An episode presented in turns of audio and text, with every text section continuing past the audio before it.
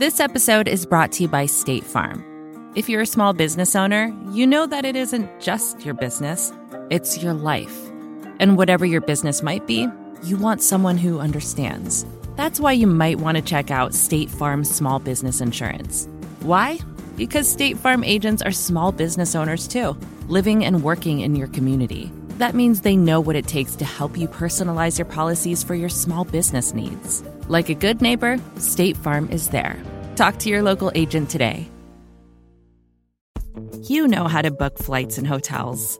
All you're missing is a tool to help you plan that unbelievable travel experience. That's why you need Viator. Book guided tours, excursions, and more in one place. There are over 300,000 travel experiences to choose from, so you can find something for everyone. And Viator offers free cancellation and 24 7 customer support for worry free travel. Download the Viator app now and use code Viator10 for 10% off your first booking in the app. Find travel experiences for you. Do more with Viator. From Cafe, welcome to Stay Tuned. I'm Preet Bharara. We are in the business of believing victims. That's our default. But we also have another guiding principle, which you had, which is our responsibility to continue to investigate. And when information comes about during that investigation that we may not be happy to receive, we have to take it where it takes us and then make the decision based upon the full measure of information. That's Cyrus Vance Jr.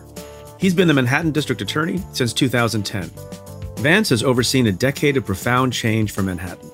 He's grappled with whether to prosecute minor offenses like marijuana possession and turnstile jumping, engaged in long-standing debates over the district attorney's jurisdiction, and adjusted to the constancy of contemporary press coverage.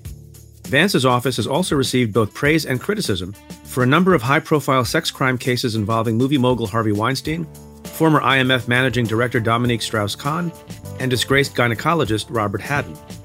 And Vance has worked closely with my former office, the U.S. Attorney's Office for the Southern District of New York, including during my tenure.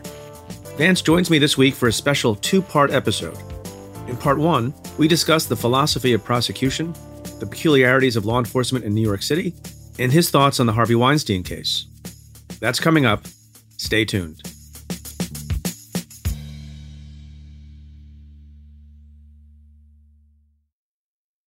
Now let's get to your questions. So there was some news yesterday, as it appears the Justice Department has decided to close insider trading investigations with respect to three senators Senator Kelly Loeffler, Senator James Inhofe, and Senator Dianne Feinstein. And that announcement has caused people to ask some questions. This question comes from Nicole Harderink, who asks on Twitter, hashtag AskPreet, WTF, question mark, exclamation mark, question mark, exclamation mark, question mark, exclamation mark. The punctuation is longer than the question. So I understand a lot of people are wondering what's going on? Why were those investigations with respect to those three senators closed? By way of background, you'll recall that a dramatic step was taken by the Justice Department with respect to a fourth senator, Senator Richard Burr, who traded to the tune of hundreds of thousands, if not more than a million dollars, in individual stocks, dumping most of them around the time that the coronavirus was still being downplayed by a lot of people. And after he received a classified briefing that talked about the dangers of the coronavirus in the coming weeks and months. I would note that with respect to the three senators, two are Republicans, one's a Democrat. And with respect to all of them, my understanding is they have claimed and presumably were able to demonstrate that they didn't have any direct participation in the decisions to make those trades. In one case, with respect to Senator Inhofe, he didn't even attend the classified briefing. That's a little bit at the heart of what people think would make up a, an insider trading case. Now, I agree with former colleagues and friends who have been posting on social media their dubiousness that the investigation was able to be completed so quickly with respect to these three. It is fairly fast. Usually people take a little bit more time, but it may be that this is an election year and the FBI and the prosecutor's office are trying to make quick work of it. And it may be, given the, the strictures of the speech or debate clause and interviews they did, apparently, of these three senators, at least Don, Dianne Feinstein has said that she was spoken to, and presumably material relating to communications between them and their brokers was provided to law enforcement. And on the basis of that review, they had no reason to be able to pierce the explanation that these senators were not directly involved in the sales. And if they're not, if they're not directly involved in the sales, there can be no insider trading case. They have to have been the ones who did the trading or ordered the trading. Richard Burr, of course, stands in a completely different position because he has conceded that he's the one who made the decision to engage in those trades. So the problem here is that the Justice Department, led by Bill Barr, has hurt its credibility by looking like, in other cases, that they've been given special treatment to certain people who are close to the president, that they give negative treatment to people who are the president's adversaries. That has been perpetuated by the president himself, perpetuated by the president's Twitter feed. So if people are asking questions and are acting dubious about the Justice Department's actions, I think that a lot of the blame for that is to be laid at the feet of the leadership of the Justice Department as it stands now. That said, and you know, my old office had a lot of experience with insider trading cases. I'm not prepared to say that there's something wrong here or nefarious here. Insider trading cases are hard to bring. They're hard to prove. No one has been successfully prosecuted, as I understand it, under the Stock Act, which was passed a few years ago, that clarified that insider trading laws apply to members of Congress. I think even the case against Richard Burr, although it seems to be accelerating, there was a seizure of Richard Burr's cell phone that necessarily involved the district court judge making a probable cause finding. That's a big deal. But I don't think that's a slam dunk case either for a variety of reasons that I've mentioned before. So until I know more, I do think it was a little fast to close those cases against the three senators, but I don't have any reason to think it was not appropriate. This question comes in an email from Dickon Fiore. Hi, Preet. My wife and I are huge fans of your podcast. Would you please explain if, how the Congress can check the actions of the Supreme Court? Can the Congress ever overturn a Supreme Court ruling? Thank you, DCF. Well, that's a good question. And it depends on the nature of the thing that the Supreme Court has decided. If the Supreme Court has decided that there's a particular right enshrined in the Constitution, the Congress is not going to be able to overturn it in the sense that it can take that right away. So, for example, based on current Supreme Court controlling precedent, like Roe v. Wade and other decisions, if the Congress tried to pass a law outright banning abortion as a general matter everywhere, they wouldn't be able to do that. The Constitution, as interpreted by the Supreme Court, is what governs in that case. Same with the freedom of speech, same with the Second Amendment, whether you like it or not. There are certain laws that the Congress cannot pass because the Supreme Court has determined that those rights are protected by the Constitution. On the other hand, there are lots of cases that the Supreme Court decides relating to a statute that they say needs to be interpreted in a particular way or is overly vague or means one thing versus another thing. And sometimes that's the case because Congress was intentionally vague because they needed to come up with a political compromise. Sometimes Congress just screwed up, or sometimes Congress has changed its mind and people have changed their mind over time and a law needs updating. So from time to time, when the Supreme Court strikes down a law or does something that Congress doesn't like, I wouldn't say necessarily they're overturning the Supreme Court, but they can pass a new law so long as it doesn't violate a constitutional principle and replace the old law and then see what the Supreme Court says. Now, sometimes that doesn't work either because the Supreme Court can be difficult. Anne Milgram and I talked about a little bit of this when we were talking about the line of cases relating to public corruption that the Supreme Court has taken sort of a dim view of in connection with thinking the laws that Congress passes have been too broad. You may remember that a few weeks ago, the Supreme Court decided a case called Kelly v. United States relating to the Bridgegate scandal involving Governor Christie and members of his administration in New Jersey. There's a lot of discussion in that case about what could be lawful versus unlawful with respect to what politicians and members of official administrations do. And the court traced the history of cases relating to public corruption prosecutions. Once upon a time, about 30 years ago, there was a case called McNally v. United States. That case turned on the question of whether or not the wire fraud statute was overly vague and cryptic. And the Supreme Court said the only time the prosecutors can use that statute is with respect to schemes to deprive a victim of their money or property. And Congress decided, well, you know what? Sometimes it, there are schemes that you want to protect against that don't involve money or property. And they passed a statute trying to sort of, in your words, overturn the Supreme Court decision, barring fraudulent schemes to deprive another of the intangible right of honest services. And prosecutors used that statute for a while. Then that went to the Supreme Court too. And the court decided, you know what? That's too vague also. Honest services, too vague. And it adopted a limitation confining the statute to schemes involving bribes or kickbacks. So there's some things Congress can't do. There's some things Congress can do with respect to checking the Supreme Court, but then there can be a back and forth, and we'll see what happens with continuing efforts to wipe out public corruption. And then there are other examples where there's just a gap in the law. The Supreme Court points it out, and Congress can fix it. Stay tuned. There's more coming up right after this.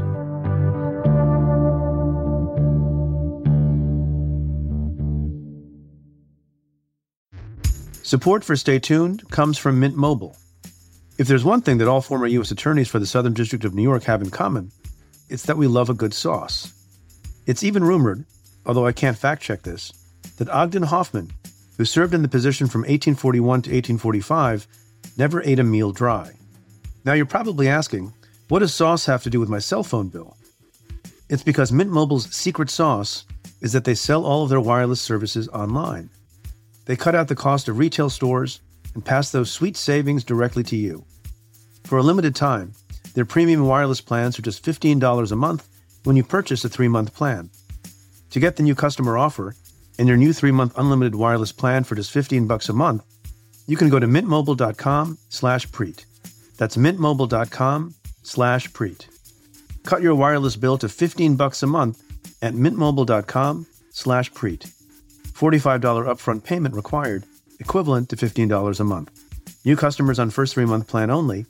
Speed slower above 40 gigabytes on an unlimited plan. Additional taxes, fees, and restrictions apply. See Mint Mobile for details. Support for Stay Tuned comes from Squarespace. In this day and age, if you're starting a new project, one of the first things on your to do list is creating a website. That might seem a bit scary at first, especially if you've never done it before. But there are tools out there that make it easy for anyone to create their own site, like Squarespace. Squarespace is an all in one platform that you can use to build a website and help people find your ventures. Creating a website with Squarespace is straightforward and painless, even if it's your first time making one. Whether you want to sell your products or a service, or need a place to host your blog or portfolio, Squarespace can help you get your name out there and makes it easy to find on the web. They have plenty of tools to help make your first website look pretty great too, all while customizing it to fit your particular needs. Because your site is your own, and it shouldn't be fit into a one size fits all box. Get the functionality and the unique look that you need. Head to squarespace.com/tuned to save 10% off your first purchase of a website or domain using code TUNED.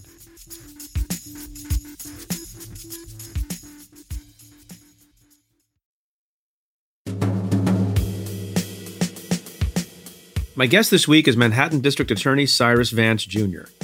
Vance has been at the forefront of law enforcement in Manhattan since he took office 10 years ago.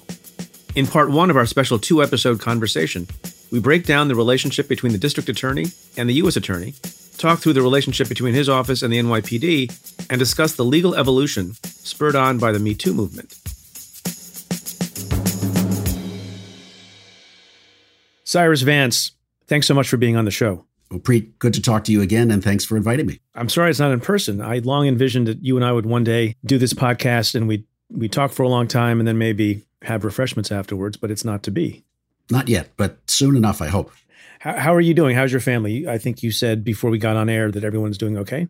Yeah, my family, uh, thank God, is uh, healthy and everyone is safe, and we feel very, very fortunate uh, because of that. Do you find this peculiar at all that your former colleague, we're still friends, the former U.S. attorney sitting down and questioning for an extended period the sitting district attorney in Manhattan? Is it is it odd for you at all? No, it's it's not odd for me at all. But I think our relationship was out of the ordinary uh, for the respective office holders of the Manhattan DA and the Southern District of New York. Is oh, what do you what do you offices, what do you mean by that? So I we should we should maybe we should explain to folks a couple of things, and then we'll talk about the relationship. New York City, by my count, has nine relevant prosecutors there's not one, there are five district attorneys. There's also the Office of the Special Narcotics Prosecutor, handles just narcotics cases. There's not one, but two U.S. attorneys' offices the Southern District of New York, the Eastern District of New York. So that's six, seven, eight. And then there's also the Attorney General for the state of New York, who is able to bring cases from time to time in the city also. What do you make of the fact, having done this for a long time, of so many prosecutors with overlapping jurisdiction, especially SDNY and the Manhattan DA's office? What does that do for public safety and law enforcement? Does it get confusing? Well, I think it does get confusing, but overall, I think the public benefits. That is to say, you have some you know very smart people seated in the same physical city and its surrounding jurisdiction, and all taking their job seriously. And so there's a lot of uh, there's a lot of brain power uh, and a lot of manpower focused on public safety. And combined, at least in the state system, with the NYPD, 36,000 person police force, independent of all the other police related offices, I think the public safety quotient in New York City is high. But it's a competitive world, and New York is a competitive city in a competitive world, and lawyers are competitive people. And even even in law enforcement, even public servants, some people sometimes don't always appreciate this. And probably the most intense competition was between the two U.S. attorneys' offices. But you know, we all competed. And I know it sounds odd when we're all on the same side of public safety. Explain how that competition works. Well, long ago, when there was only state prosecutors and not U.S. attorneys' offices, the local prosecutor had jurisdiction over almost all crimes. But over the last, you tell me, Preet, 50 years or so, and of course the U.S. attorneys have been around before that, but the federal criminal laws have expanded a great deal and overlap in many of the crimes that they identify with state crimes. Took a look at fraud, cybercrime, even terrorism, which our office uh, has prosecuted a number of times. It's uh, that, that's an overlapping jurisdiction. Uh, gangs, uh, even sexual assaults. Many are, you know, some are prosecuted federally and, and and many state. But this wasn't the case several generations ago, but is the case now and has been, I think, for the last 25 years at least. I remember when I was I was a young assistant in the Manhattan DA's office in the 1980s, and we got into jurisdictional squabbles with Andy Maloney, who was then at that time the uh, U.S. Attorney for the Eastern District of New York. And fast forward to our time together the, over the last eight years or so, and that competitiveness still existed. The breadth of the federal uh, statutes was even broader, and the ability of the FBI and, and the U.S. attorneys to handle many of the cases that had traditionally been handled by state prosecutors exploded. What I liked most about our relationship was historically our two offices, the Manhattan District Attorney's Office and the U.S. Attorney's Office for the Southern District of New York, had a sort of an open competitiveness, sometimes warfare over who had what case, and I think resulted in times at, at behavior that was not consistent with the best practice in law enforcement, where owning the case was more important than solving the case in the best way for the public. And yeah, we uh, should we should explain to people that you know our offices, the Southern District main office in Lower Manhattan, is just a few yards from the Manhattan DA's office, and the courthouses, the respective main courthouses, are literally next door to each other. Yeah. So over over the years, I think there was that competitiveness got out of hand between the two offices, my opinion. But what I enjoyed very much about our time together as well, and I'm enjoying it uh, with your successor Geoffrey Berman, is that I think we both felt that we were not going to let territorialism get in the way of the best result for the case.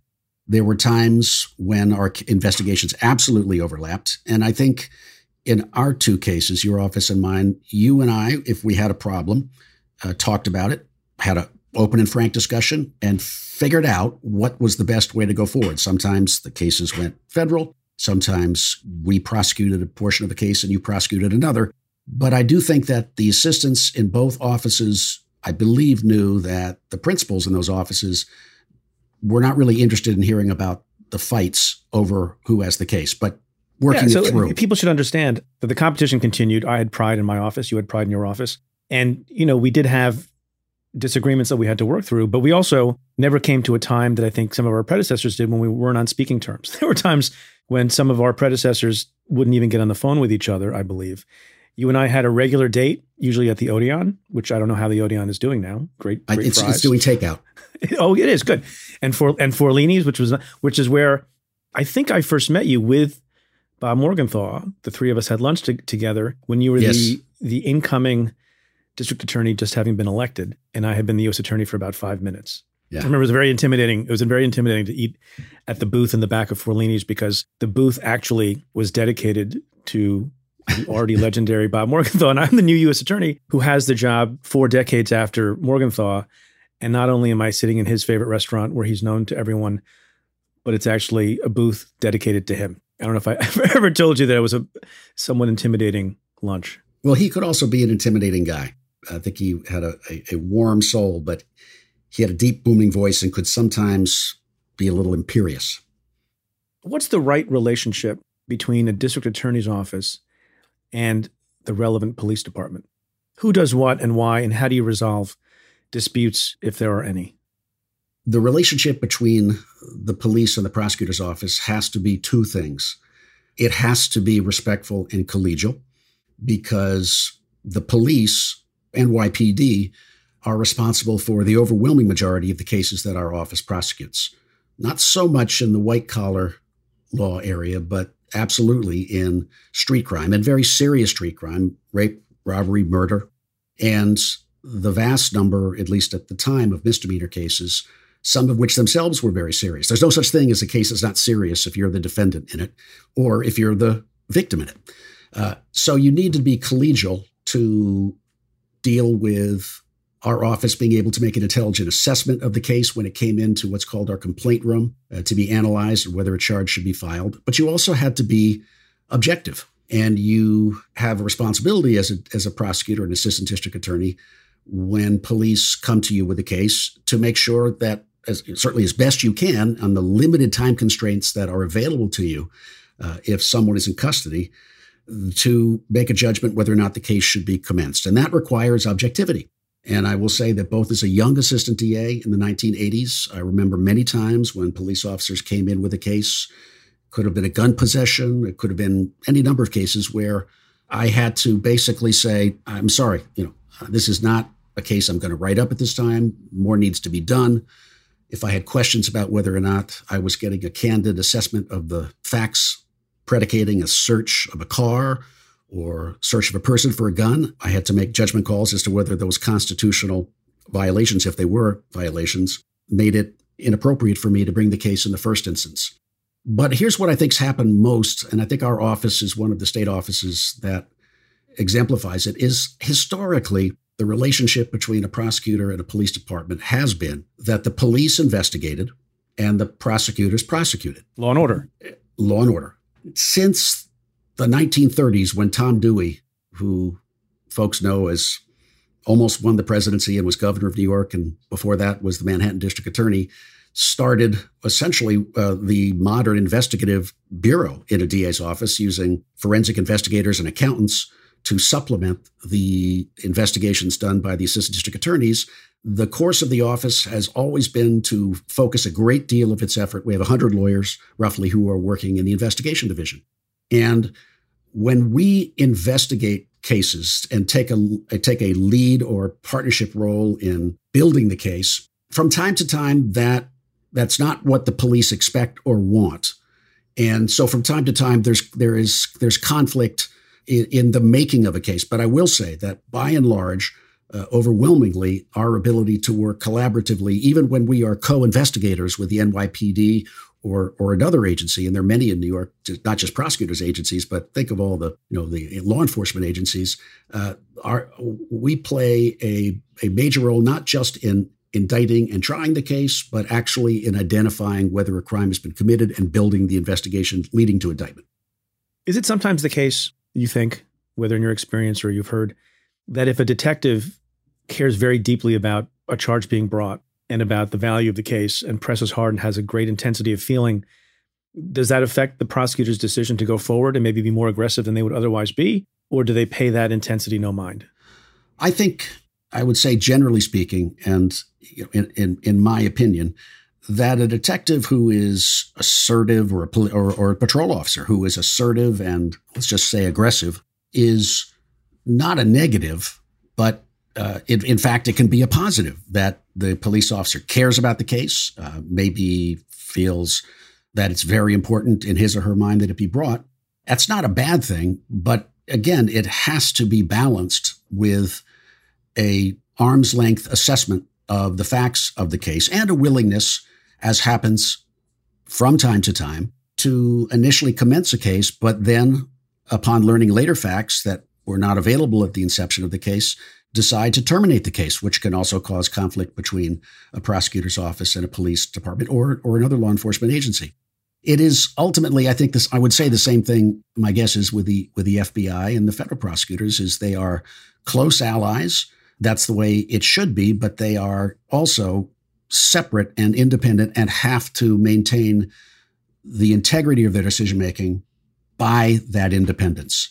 Now, when you have a real aggressive police officer and you are a newly minted assistant district attorney, it's tough to push back when the sergeant picks up the phone and calls you in the complaint room because his patrol officer says you're not going to prosecute this case. And that's the benefit of uh, the wisdom and experience of the senior lawyers in the office who are also sitting in the complaint room uh, and helping and evaluate the cases, felonies and misdemeanors, to give support to the assistant's concerns and to essentially train the younger lawyers on what to identify when you should be concerned enough about an issue to push back on the police department. What makes a good prosecutor? What makes a bad prosecutor? I think that the answer to that question, in some sense, has shifted in the last 15 years. And by that, I mean, Preet, that when I was in the office in the 1980s, and I don't mean to dwell in the past, but violent crime was at such levels in New York City. And I will just say the mindset of police and prosecutors was how do we manage violent crime when we had at the time 700 homicides a year in Manhattan and 2,300 murders a year in the city. You were really bailing a boat out where the water kept flooding in over the side of the boat. And I think the attitude of prosecutors then was different than it is today. Since I became DA 11 years ago now, I came in having been a defense lawyer for 20 years in private practice, doing white collar and uh, all kinds of litigation around the country. And I understood from my experience as a defense lawyer that there were aspects of being a prosecutor that we needed to focus on more. And I don't mean to possess, I'm the only person who had this, uh, this sense. But I was aware, uh, watching the innocence movement, that a prosecutor's office had to be answerable in some way to the public about the serious issue of people being wrongfully convicted of crimes. And so I, in 2010, uh, after speaking with the Dallas DA, uh, who had the first, I think, the first conviction integrity program in the country, uh, we opened a conviction integrity program in Manhattan to review claims that would be made by defendants, by their counsel, uh, by information that came to us from other sources to reinvestigate cases where uh, whether that it was before trial or after a conviction. And that was, I think, a good example of the shift in one sense of prosecutors' offices that it became objective, apparent, and important as the country's itself became focused on criminal justice reform and changes that needed to be made in the system, that prosecutors lead the way, not be pushed or pulled along. Right. So I get all that, but I guess my, my more fundamental question is given all of that, what is it that you and your colleagues look for in applicants? What qualities are you looking for when people are coming out of law school and trying to get a job in the Manhattan DA's office? What what are the attributes that you think will lead them to be the kind of prosecutor that you're describing? Well, I think there's some there's certain aspects which have to be given. One that the applicant is a good writer because so much of our job is in written communication. And we obviously look at how the applicant did in law school, but that's not a predetermining factor. Ultimately, uh, I interview everybody who's hired by the office, and we hire probably 50 to 60 people a year and do you know probably a thousand interviews. I've done uh, overall not me but the the rest of the office. And i'm looking for someone we're looking for someone who we think has got their head screwed on right. They're smart. They write well. Their work experience before coming to the office, or if they're just coming straight out of law school, what they've done with themselves in their lives before coming to our office matters. I'm, we're really looking ultimately for people with good judgment who are going to work hard, who are going to support their teammates in the office, uh, a willingness to roll up their sleeves and help whatever needs to be done whenever, that are aggressive. Uh, we want prosecutors to be forward leading, not backward leading but ultimately to be thoughtful and, and have enough judgment to be able to press the pause button if they have a question about whether what they're seeing or doing is right. So you're looking for judgment, intelligence, the ability to work with people. Maybe that's a bit about uh, personality. Right. I mean, you have. I mean, I always say, I tell, I tell to my law students at, at NYU, there are a lot of things that law school teaches you, but unless you've done a particular kind of clinic, it doesn't teach you how to coax a witness to testify. It doesn't teach you how to make a nervous witness comfortable in testifying. It doesn't teach you a whole hell of a lot about strategy and tactics at trial, and and it doesn't teach you much of anything at all about investigation. We have the same issue. I, I interviewed everybody who came in before they were hired. Also, I think it's something like 180 people I hired, and obviously interviewed many more than that.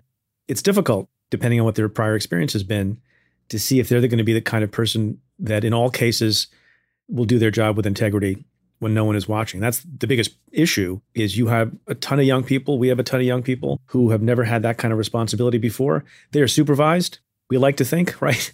And you have bureau chiefs and we had unit chiefs, but a lot of what they do is never scrutinized on a micro level because there's no time. Nobody has the nobody has the time.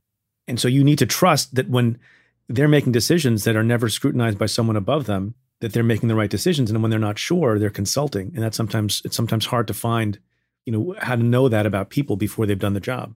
Yeah you really can't predict although you you do have someone come in and you think this person's just a winner. I mean they're smart and they, they seem to be all together and, and hopefully they are. But but what you need to develop good prosecutors to have those those skills you're talking about is you need you need good training in the office. And i think obviously they they get that in your office and i and i like to believe they get that in mine. And as you call it, supervision. This episode is brought to you by State Farm. You've heard it before. Like a good neighbor, State Farm is there. But it's more than just a tagline, because State Farm agents are small business owners themselves who live and work in your community. And if you're in the market for small business insurance, who better to work with than an agent who understands what it takes? State Farm agents can help you create a personalized insurance plan that fits your small business needs and budget.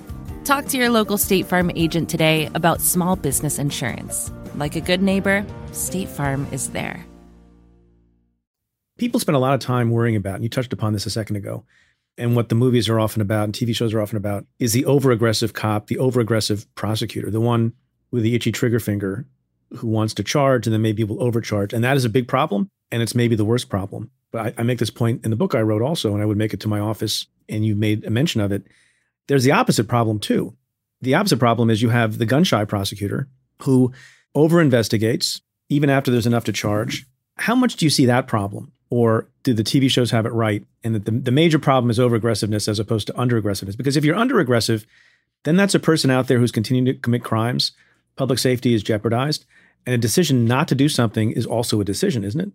Yes, a decision not to do something is is a decision. And I would say sitting in my chair, sometimes the hardest decision is to know when not to prosecute. I don't think that's the spirit of your question, but I, I think in terms of running an agency, you and I both have made decisions where we declined to prosecute when yeah, the, we'll, we'll, talk about some of those. And i've spent a lot of time being asked those questions too.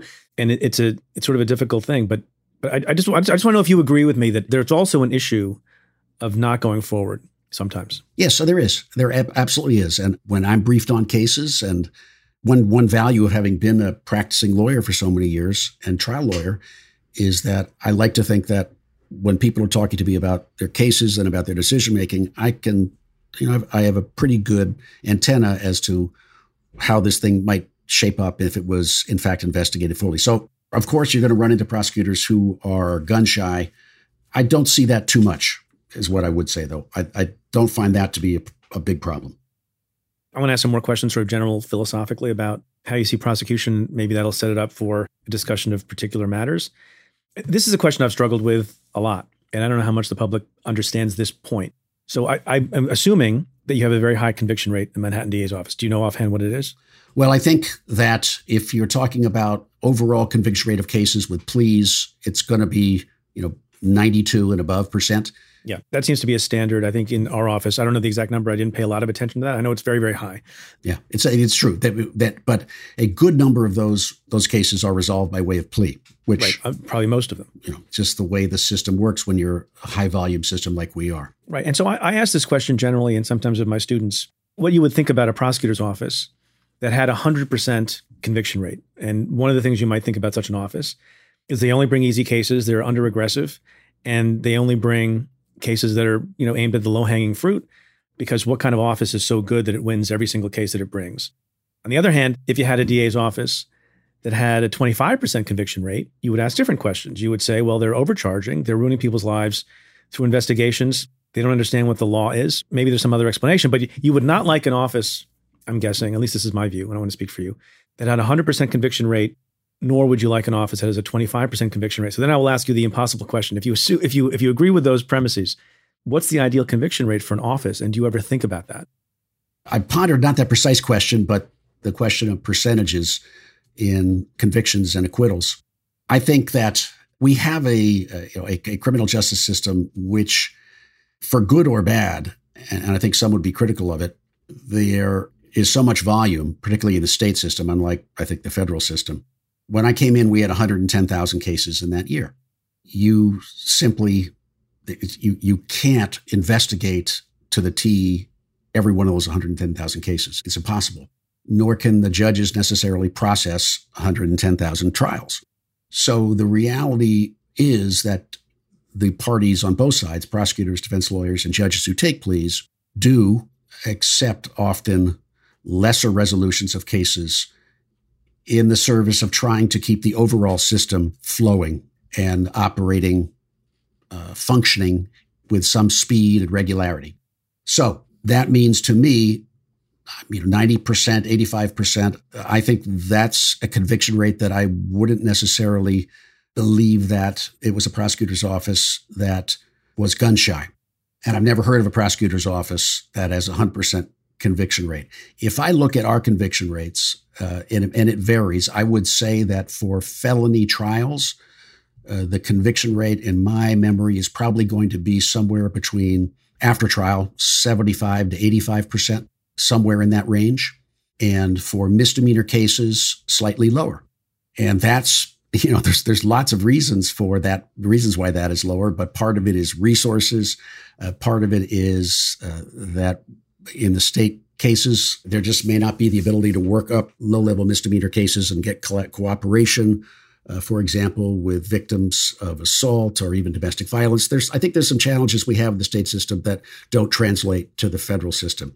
Well, look, in, in the federal system, in some ways, you know, we're a lot more selective and have the luxury of being more selective and conduct long-term investigations, and you know, maybe are more able not to bring a case if we don't think it's there. Whereas, I'm guessing for certain kinds of street crime, where there's an actual victim and maybe the evidence is not so strong there's a, a, duty to proceed with the case, which leads me to my next question, which is again a very difficult one that I've struggled with. We've talked about overall conviction rates, but with respect to any particular case, you know, um, the people versus Joe Smith, how important is the consideration of likelihood of success at the moment you decide to charge? I spent some time in my book talking about this, and I have a view that maybe is at variance with some other folks' views that it, it, it's not always the case that even if you're unlikely to get a conviction, that you don't proceed. What do you think of that question? How important is the likelihood of success? I think it is responsible uh, to have the likelihood of a conviction as part of your assessment. The way I would look at it, Preet, is that first of all, assuming you have all the relevant facts, do you believe a crime was committed? If you don't believe a crime was committed, then I think you stop there. So that's that's that's fundamental. That yeah. there has to be and, the, and that the person you're looking at did it. Right, a subjective belief that they absolutely did it. And then this, that it's a separate question in your mind, and it is in mine also. Can you prove it based on yeah. the rules of evidence and your witnesses and everything else? And I would say that I think our philosophy, my philosophy, is that if we believe a crime is committed and we believe that we can prevail at trial, that oftentimes there's risk anytime you go to take a case to 12 jurors and you in our system uh, you have to have a unanimous jury and proof beyond a reasonable doubt for every element of every crime charged in the indictment. That's a that's the highest burden there is uh, in our court system to meet. Maybe there's another burden out there that i just don't know of in the federal system. But that's the second question is if you believe you have the evidence to convict then I think that's you know, indication you should go forward. If you believe there is in, inadequate evidence to convict, then even though you think a crime may have been committed, you can't proceed forward. Let me give you an example. Someone may be arrested for possession of a loaded gun in their car. And the issue is not whether or not they actually possessed the loaded gun. The issue is whether or not the circumstances under which they were stopped and questioned and the car searched was lawful constitutionally or not. And if you feel in a case with those facts that you will not be able to sustain your burden before the court in proving that the search was lawful and proper and that there's going to be a Fourth Amendment violation, then you don't go forward with that case. You don't take it necessarily to court just to know that you're going to have a judge dismiss it, or if you took it to court and got a conviction, that the appellate court would dismiss it. But sometimes it's not a binary choice. You have a quantum of evidence. Uh, sometimes there are cases that are overwhelming. You know, you have 17 witnesses, you have a tape recording, you have a video, and the likelihood of success, and you never know, but the likelihood of conviction is really, really, really high. And there's no such thing as a slam dunk in our system. It's what makes our system one that has integrity because the jury decides. But there are cases like that. And then there are cases further on the other side of the spectrum where, you know, you hoped you had a video, but the video didn't come through. And you have a couple of witnesses to the robbery, but they have a lot of issues. And it's unclear how, how credible a jury might find them. You've met the first standard that you've described. That is, you do believe the crime was committed and was committed by the person that you're looking at. But, you know, it's uncertain whether or not a jury is going to buy your case. Does that make a difference in how you decide to go forward? And should it? I think it is responsible to to consider how a jury may evaluate the case, and I think it should be considered. Let's take an example. They're sometimes bringing a case to trial. The consequences of that loss, if if it's a loss, can have bigger implications in other cases prosecuted by that office or even or elsewhere.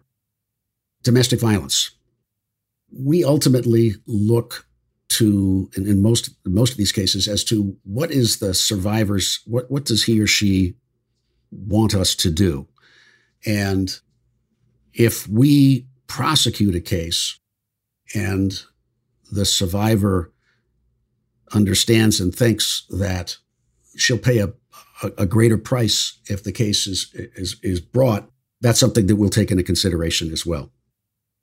In areas that uh, where there is a lot of public interest, and we'll talk about some of these cases, the consequence of taking a case to trial and losing it can have negative implications over the broader area of criminal justice that you're trying to like address. Do you mean domestic violence, sex crimes? But does it have a negative impact in the sense that the public loses faith in the rule of law or something or else? that survivors survivors are less likely to report instances to the police and prosecutors because they will have a sense of fut- futility or or that the you know, the very aggressive and active press coming from 360 degrees of uh, 60 degrees of opinions uh, may take a loss and blow it up into you know you can never believe a case involving XYZ crime. So that's very interesting. So I was going to come to this later, but I think we should talk about some of these things now. But my segue question is because I get asked this question all the time, or used to get asked this question, and you alluded to it.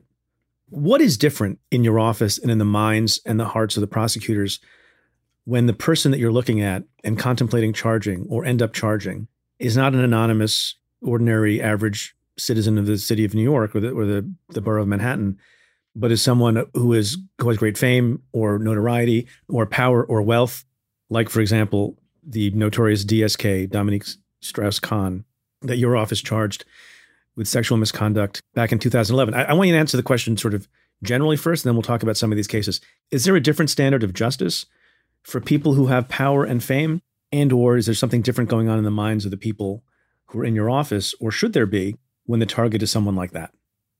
it's it, and I'll tell you what I'll tell you what I think about that also because I think it's a it's a difficult question to answer sometimes. Yeah, I, I look. I think a person who is uh, well known and is going to attract a lot of attention is both. It cuts both ways, and I think you'd probably say the same thing. I mean, that person may, to some prosecutors, uh, be more important to prosecute, and others less likely to prosecute. I will say that oftentimes the ability of the lawyers for individuals who have a lot of resources are able to bring more facts to the decision making, uh, some of which a prosecutor's office might not on their own have been able to have been able to address. And and I think the end at the end of the day, looking at Dominique Strauss Kahn's case, Rita, if I can just refer to that one, we utterly the reason we brought that well, case, you want to remind people about the basics of the case were yeah dominique strauss-kahn was the head of uh, the imf i believe uh, at the time uh, international monetary fund he was a sophisticated intelligent bureaucrat i don't mean that in a negative word but but uh, sort of a public servant uh, economist and analyst who was rumored to be a likely candidate and victor in the next campaign for the presidency of france for almost four years, Dominique Strauss Kahn has run the International Monetary Fund, which is grappling with Europe's debt crisis. Now, the 62 year old French politician has a crisis of his own, accused of attempted rape inside an upscale Manhattan hotel. A 32 year old maid told police she was sexually assaulted Saturday afternoon by Strauss Kahn inside his $3,000 a night suite on the 28th floor. She had gone in to clean. I did not know Dominique Strauss Kahn uh, at the time that my first our client, our office first came into into contact with his case. He was accused of sexually assaulting a woman from Guinea, and as the case started, she was she was a housekeeper at the Sofitel Hotel. She, she, right? yes, she was a, she was a housekeeper at the Sofitel Hotel in Manhattan. And the facts, as we knew them in the days after the complaint uh, came in and the and the FBI and the police made the arrest, were such that we believed, with conviction, the accusation by the woman, and we proceeded because of that to charge and ultimately uh, indict Dominique Strauss Kahn uh, for sexual assault. It was not until some four to six weeks later that we became aware of information uh, which we would not have been able to be aware of, at, at, least in the in the short time frame at the beginning of the case, that left me with this problem. There's no doubt that there was sexual interaction and the physical evidence proved that beyond a reasonable doubt. The first principle that you recited earlier about the prosecutor's office needing to feel certain that something bad happened, that that was met. Well, it was cl- it, yeah, well I think it was clear in that case that there was uh, there was a sexual encounter. The question was ultimately whether it was a crime. And as we explained in a in a detailed filing uh, to the superior the Supreme Court judge, in our motion to dismiss was the the ultimate challenge was that we didn't know what happened actually beyond a reasonable doubt in the hotel room as prosecutors responsible for managing that case. And if if we did not believe beyond a reasonable doubt that we could both believe what happened and that that we could prove it, uh, then how could we ask a jury of 12 people to believe beyond a reasonable doubt that certain conduct happened? So ultimately, uh, I think it's an indication of you know the office was uh, was aggressive, and I think for all the right instincts, believed uh, the complainant. And when she came in, and and as additional facts came out, many factors caused us to question that belief, and ultimately to leave us in a place where we did not know beyond a reasonable doubt what actually happened. So just to maybe this is a point that not everyone cares deeply about, but is it the case that the office still believed X and was concerned based on credibility problems with the complainant that a jury might not believe it, or the office itself no longer had the same view and was uncertain about what the truth was? It was it was the latter. Okay. But to be clear, it's not a situation where the office was not prepared to take on a powerful person or well, because you did. credit because we did exactly we did. The uh, inflection point is the charge obviously the trial has to ensue, but it, it is not, I, mean, I assume this is true. It's not a small thing to bring that charge. And then it is not a small thing to abandon that charge. Yes, it was nothing about the case was small. Nothing about the case was. But can, can I ask you a, a, personal question? Yeah. What was that like? Uh, I remember because it was not far from my office and I was in office at the time. You know, this is a term that's used from time to time, but I think it applies here. There was a bit of a circus like atmosphere around that case, given who it was, and given some of the, I know both of the lawyers, one has now passed in that case, representing the complainant and also the defendant, who has been a guest on on the podcast. In fact, Ben Brafman. What is it like? What does it do anything to how you think about the case, or how you feel about the case, or how the prosecutors wake up in the morning when a particular matter out of the thousands and thousands in the office turns into a circus? I think it would be inaccurate to say that I or the lawyers handling the case would be unaware of the extreme interest and, in some cases, the circus like atmosphere that follows. But that's not atypical, for cases in our office. They may not all be a three ring circus, but there are some. Oh, I'm familiar you know, with the some, feeling. Yes. There's some one or two ring circuses. Uh, and what I, you know, the way I describe it, and uh, to, to folks as you describe it to your students, is you got to be aware of sort of you are going to be aware of what advocates think, what critics think, what everyone is thinking and saying publicly. But it's a little bit, if I can give an analogy, it's like being a player on the free throw line in a pro basketball game. And everybody behind the basket is waving white handkerchiefs, trying to get you to not focus on the thing you need to focus on, which is getting the ball through the hoop. And so I think for line prosecutors as well as for elected prosecutors, there's going to be noise in a lot of cases. And you have to be willing to listen, uh, to reconsider, and not judge prematurely. But at the end of the day, that noise is a given, and you have to be able to work through that noise. And the only way to work through that noise and be feel good about whatever the outcome is is that you sort of follow the processes that have been used by our offices for generations, thorough investigation, trying to uncover Eddystone, uh, making a judgment on the facts, uh, the best facts that you can develop, and then you make your decision on the facts you have. And uh, that's what you're ultimately have to stay true to. What was the harder decision? And maybe this is not a fair question. The decision to charge in that case or the decision to drop the charge in that case? the harder decision was the decision not to drop the case, to, to drop the case, excuse me, to to seek to uh, dismiss. And why is that? Is that because it was it was tougher on the merits, or because you know there's institutional pride, and you've brought a case, and everyone is looking at you to be successful in bringing that case, and now you have well, to undo it, it. You know, interestingly, Preet, I think many in our office and even alumni of the office looked at our overall resolution of that case as actually being in the you know sort of the, the best traditions of of lawyering in the criminal practice, which is you you, you are open minded and you are not foreclosing believing someone simply because they may be poor or not have the advantages that others have, and that you're prepared to go forward on that commitment. And uh, we are, like you all were at the U.S. Attorney's Office, we are in the business of believing victims. That's our default. But we also have another guiding principle, which you had, which is our responsibility to continue to investigate. And when information comes about during that investigation that we may not be happy to receive, we have to take it where it takes us and then make the decision based upon the full measure of information. In that case, it was, in fact, I think, a more difficult decision to dismiss the case because I had to be able to, we had to be able to, uh, in detail, explain to the judge and the public how we got to the decision that we ultimately arrived at so that there would be transparency and understanding what we did and why.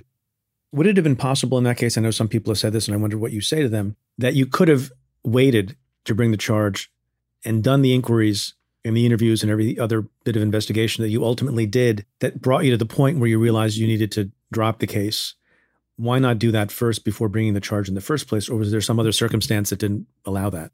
Well, I, th- I, think there were two factors. One is that the assistants who were responsible for the case at the time believed we should go forward, that it did not present itself based upon the information they, they had uh, as a case that was going to have fatal flaws. And the ultimate information that we did receive did not come about into some months or some number of weeks after the initiation of the case. Would we have been able to get that information in the first X number of days? No, it's it's not likely that that would have happened.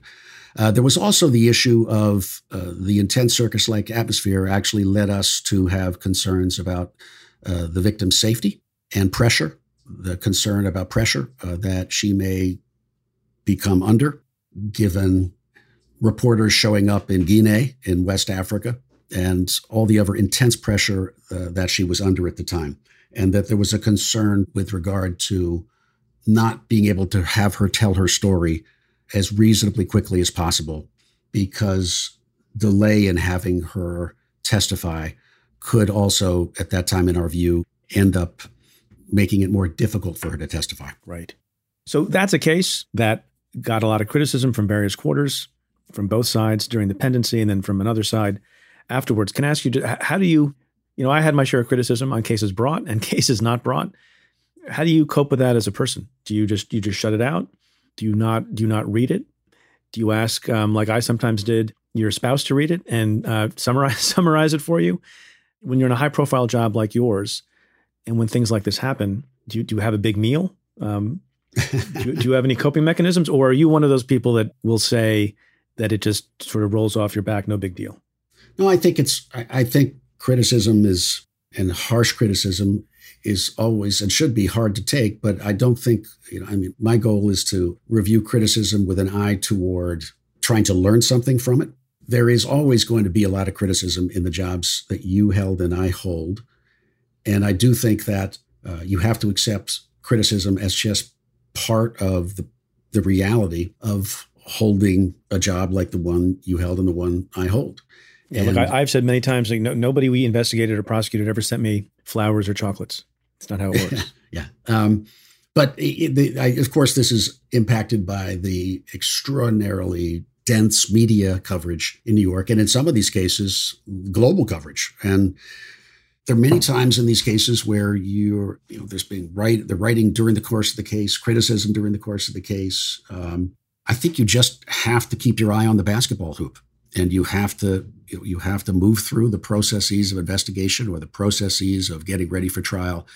And what people say about the case is uh, you really can't control. All you can control is what you do and what your assistants do in your office. Right. So so i distinguish between two kinds of cases where there may be criticism and how as a prosecutor you can effectively and appropriately explain to the world why you made the decision you make and in the one case, or the one category, it's if you make a decision to charge and you go to trial or you dismiss the case, people are in a better position to talk about your decision like they were in the DSK case, right? You made the decision to go forward. People can take their their point of view based on reviewing the evidence in your filings. Was it a good thing? Was it a bad thing? Were mistakes made? Were they not made? And you can have an argument about it. But there's another category, which is, and we've referred to it already once, of cases that you don't bring, that people are expecting you to bring or want you to bring, whether it's against a prominent person or not. And then you make the decision as an office, and I did this many times, right? Not to bring the case. And to me, that's a much harder thing to explain to the public why you didn't do something. It's harder just generally, you know, in life to assess a decision not to do something, a decision not to take a job or decision not to marry someone because you don't know what history would have brought you. And so that's the kind of thing that you had to face as well. Most notably in 2015, when your office decided not to prosecute Harvey Weinstein based on a particular complaint that involved a, an improper touching, as alleged by the complainant, who then worked with police officers to get, you know, what I think some people view as a somewhat incriminating audio recording later that could have been used as evidence. I'm a famous guy. I'm feeling very uncomfortable right Please now. Please come in now and one minute. And if you want to leave, when the guy comes with my Why jacket, yesterday you, you touched my breast? Oh, please, I'm sorry. Just come on. I'm used to that. Come on. Oh, are you used please. to that? Yes, come in. Because no, but I'm not used to that. I won't do it again. Come on. And your office didn't bring the case. So before I get to that and have you say what you want to say about it, what do you think is the role of a prosecutor in making a public explanation about cases not brought? On the one hand, you could decide, look, our cases speak for themselves. If we don't bring a case against the mayor or the governor or a legislator or a, a Hollywood producer, we're not going to get into it. That's what got Jim Comey in trouble with respect to Hillary Clinton. Or do you think that some amount of explanation is possible and appropriate and necessary? I think it depends on the case. I think there are some former prosecutors who believe, as you say, that you, only speak through your indictments and not through your decisions not to indict, that, that there is no comment. But I think that today some different general rules apply. One of the problems about talking about a case that you don't bring is that much of the information is the information is obtained through a grand jury process and may be still covered by grand jury secrecy. Uh, that you don't want to expose a victim or others to expose personal facts that may be harmful to them uh, if they are exposed. And so there are a number of reasons why you are reluctant to go deep into reasons not to prosecute a case. And in 2015, to turn to your uh, the case you alluded to, as I said, some of the hardest decisions are the ones to not bring cases. To walk away. Um, they are indeed the hardest. Yeah. But in that case, I, I, think the process that we followed is exactly the kind of process that I think you need to apply in cases. And then you know, you make your decision and, and folks will criticize you or not. But you if you feel you made the right decision, that's all you can control. I had the head of our sex crimes bureau, who at the time had, I think, 39 years of prosecution experience as a professional prosecutor, the chairwoman of the Defense Department's Commission on Sexual Assault in the Military, tried innumerable cases, and, and ultimately her conclusion to me uh, was that this is not a case that we should bring. And there were discretionary issues around that, and there were credibility issues around that. And we made a decision, which at the time, frankly, didn't seem too interesting to people at all. Is this an example of what you were referring to earlier? And, and if so, can you talk about it? Because the reporting is that the police department disagreed with the decision not to prosecute. And as we discussed, the decision is made by prosecutors, not by the police. But was was there a significant amount of tension with respect to that decision that you were aware of? I think there was a significant amount of tension, but I think it came to light at a later point in 2017 after the reportings were made on Mr. Weinstein's allegations about uh, his misconduct in the past. But that's an, that is an example of a case where our office, I respect all our law enforcement partners. I really respect the NYPD. And in the overwhelming number of cases that we work with them on, we come to the same conclusion. But my job is different than a detective's.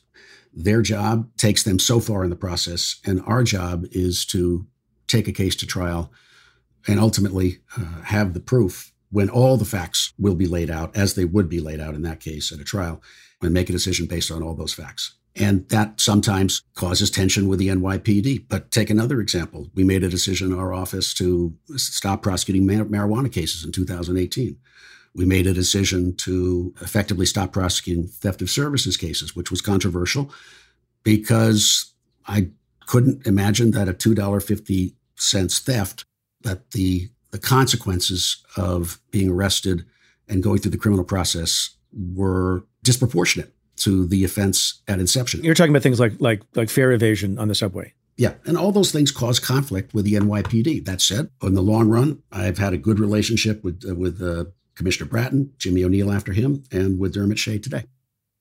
A couple more questions on the on the Weinstein case.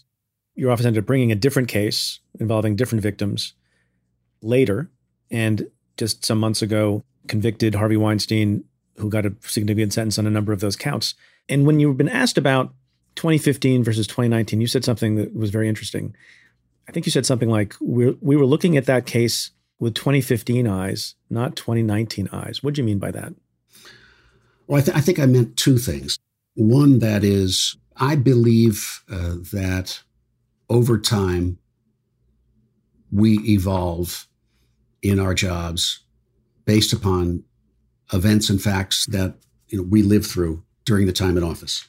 And the publication of Mr. Weinstein's story and the stories of, of many others, many of whom have never been charged in court, and my conversations with uh, with survivors groups and in advocates has led me to understand that workplace sexual assault was much more predominant than I knew, in fact, uh, in 2015. I don't think I'm alone in that. I'm sure that there are folks who would say, well, you were blind to it. And the answer is, I think many were. I don't mean we didn't. We obviously prosecuted cases involving workplace sexual assault. That's not that's not my point. But the point is that in 2017 we had a whole lot more information about who Harvey Weinstein was. Seems like a few things have changed, right? There was different evidence because it's a different kind of case. I think you've also made the point, which I think is well taken, that there's a shift in public consciousness and public education such that you could maybe trust juries to understand non intuitive facts like victims continue to have some contact or relationship with the person who victimized them. And that would make for a more prosecutable case in 2019 versus 20, 2015. But I, I want to press a little bit more on this other thing. In my assessment, going back to an earlier question we were discussing of how important is the likelihood of success in going forward, in part to me, and I don't know if you agree with this, something that factors into it is the seriousness of the harm that's involved in the crime. So if it's something petty and it's not a societal, you know, deep societal issue, then maybe if you have less likelihood of success, you don't push it. But in my mind, I wonder if this is if it's true that given the Me Too movement and all sorts of attention coming not just to Harvey Weinstein, but the problem generally of sexual misconduct, particularly on the part of the powerful towards the less powerful, that the risk assessment for prosecutors has changed over time such that now given how serious the underlying problem is and how seriously the public takes it, uh, and how seriously you need to do something to deter it, that prosecutors such as those in your office are more open to taking an aggressive line in those cases. Is that fair or not? I think it. I think it is fair. Um, I look. I like to think, and I believe that for as long as I've been involved in the office, you know, we're making the decisions on the facts and the law. But we definitely evolve in our understanding of the behavior of survivors of crime in ways and in, in crime areas that we didn't. And we see this happen uh, several cases historically. Domestic violence in the 1980s was the awareness of the psychology behind a survivor staying, you know, returning to the abuser or coming in and making a complaint and then testifying oppositely or not wanting to go forward once the case had been brought. We understood over time why that happened. And once we were able to develop expert testimony, the office, and I, am sure other offices around the country, of course, were able to both be more sensitized to the behavior of the survivor that we may not have understood previously, also have the legal foundation through expert testimony in prior court and in prior cases that you know that that looked at these evidentiary rules to bring in expert testimony.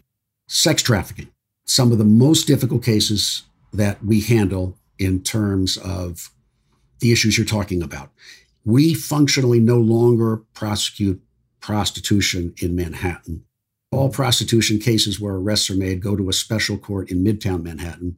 And the assistants we assign to that part are all responding from our uh, sex trafficking unit.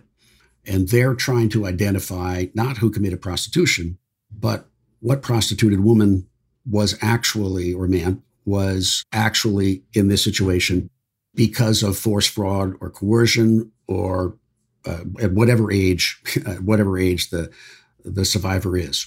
And so our understanding in sex trafficking changed radically uh, between 1980 and 2010. We opened up our sex trafficking unit in 2012. Pre- they try some of the most difficult cases where the abused partner will take the stand and swear that nothing happened, notwithstanding the fact that on wiretaps, lots has happened, that there are photographs of abuse and bruises and tattoos those are two areas where I'm sorry for the long answer, but those are two areas where our understanding evolved over time.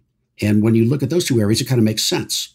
The area of sexual assault by the powerful or non powerful is an area where over time I think our understanding has evolved as well. And in the Harvey Weinstein case, I understood that the case was going to be extremely challenging from a trial perspective.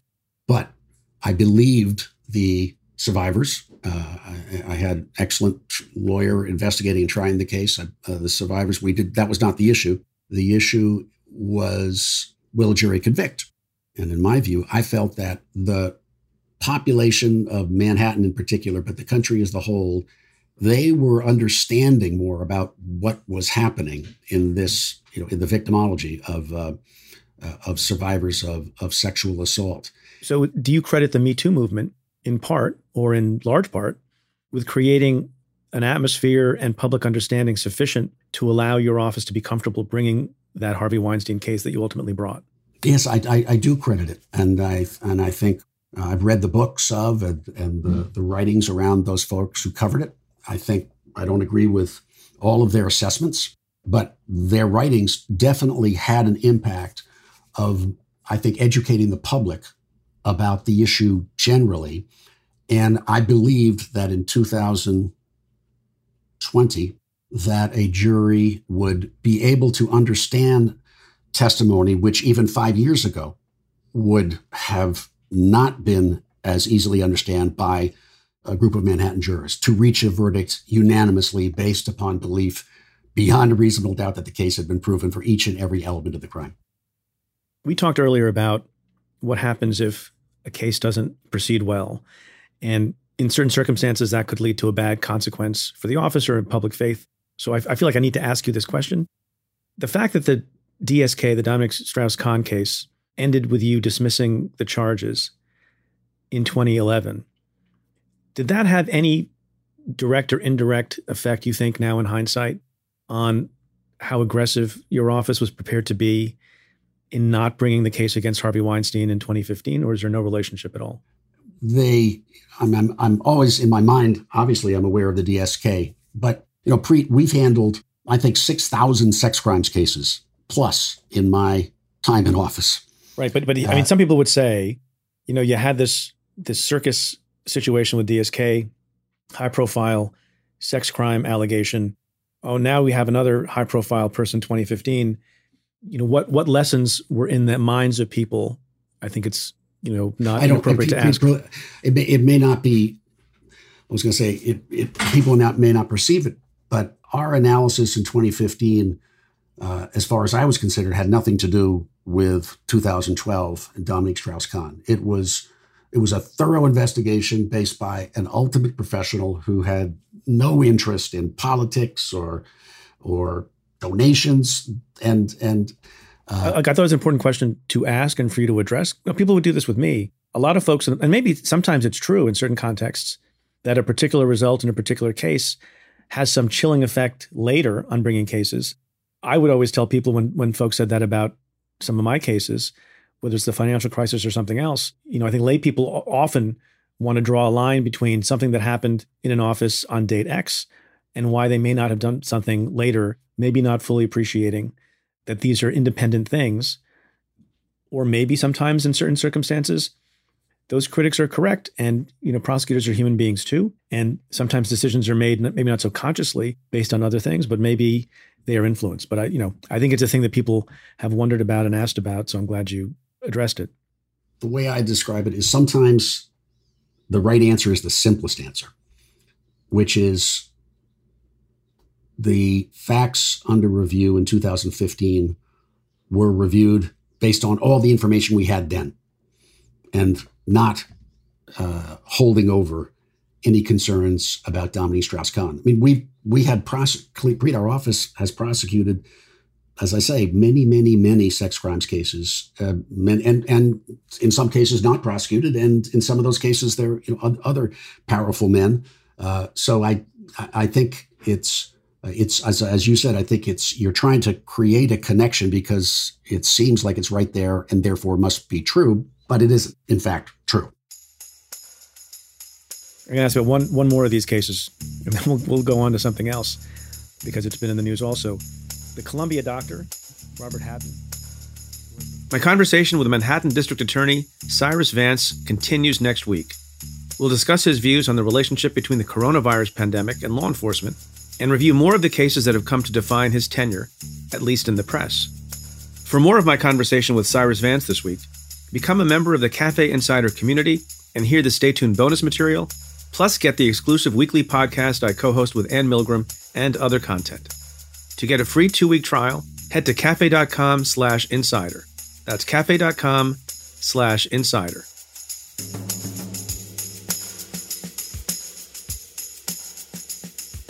So, folks, each week we receive meaningful, challenging, and educational letters from the Stay Tuned and Cafe Insider communities, and I appreciate all the letters. I really do.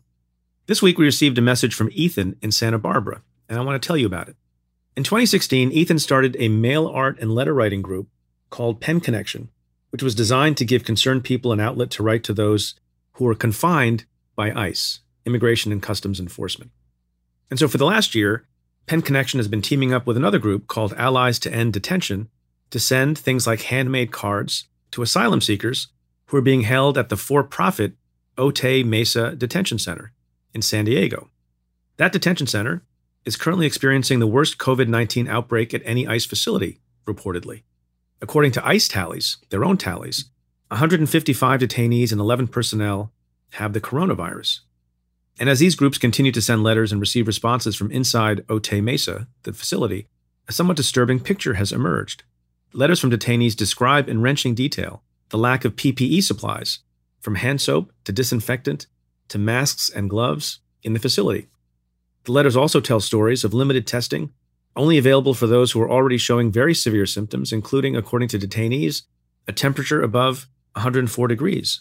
And the missive suggests that many detainees are unable to sign the requisite forms to receive new masks and to offer release of ICE liability. Ethan expressed concern in a letter to us about a new limitation. As he relates, over the last few weeks, the facility has taken steps to curtail the flow of mail in and out. They have returned dozens of cards with prohibited item notices, claiming the arts and crafts materials are now contraband. So Pen Connection is now pivoting to respond with printed letters, poems, and other means of support. Ethan kindly shared with us some of the letters he and his fellow volunteers have received from within inside the Otay Mesa facility. One detainee, Julio, has written repeatedly since the COVID 19 outbreak began, describing in detail in letters his time as a police officer in Michoacan and his kidnapping at the hands of drug cartels. He says he sought asylum due to his continued fear of the cartels. In one letter, Julio, who by the way has been battling pneumonia during the pandemic, details his futile attempts to get a mask once the outbreak began. In another letter, Julio discusses his fears about the quarantining of those in his dormitory who are infected with COVID 19. According to reports, at least one detainee at Otay Mesa from El Salvador has died of COVID 19. For its part, ICE has issued a statement pushing back on some of the claims made by Otay Mesa detainees and activists. They claim they've taken important steps to safeguard all detainees, staff, and contractors, including reducing the number of detainees in custody and taking other measures as well. The point here is that as the whole nation struggles to deal with the coronavirus, there are places, including detention facilities like these, where the problem is particularly acute. And we should not forget about those people either. Based on the latest ICE tally, there are 1,201 confirmed cases among ICE detainees. That may not sound like a lot, but it's a 50% positive rate, as only 2,394 detainees have been tested. But as with all other areas where outbreaks of coronavirus are occurring, lost within these statistics are the human stories and fears of those who remain in ICE custody. The letter writing work that Ethan and so many other volunteers are engaging in is helping to personalize the pain of those people in custody who may be easily forgotten. So thank you, Ethan, for your note to us, for doing this work, and for illustrating the importance of keeping personal stories front and center in all of our communities, wherever you are, and in particular in dealing with the sometimes complex moral issues relating to compassionate release and detainee justice during this pandemic.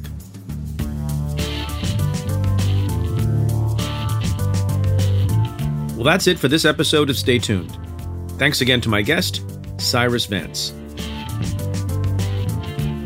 If you like what we do, rate and review the show on Apple Podcasts or wherever you listen. Every positive review helps new listeners find the show. Send me your questions about news, politics, and justice. Tweet them to me at Preet Bharara with the hashtag AskPreet. Or you can call and leave me a message at 669 247 7338. That's 669 24 Preet. Or you can send an email to staytuned at cafe.com. Stay Tuned is presented by Cafe. The executive producer is Tamara Sepper. The senior audio producer is David Tatasciore. And the cafe team is Matthew Billy, David Kurlander, Sam Ozer Staten, Calvin Lord, Noa Azulai, and Jeff Eisenman. Our music is by Andrew Dost. I'm Preet Bharara. Stay tuned.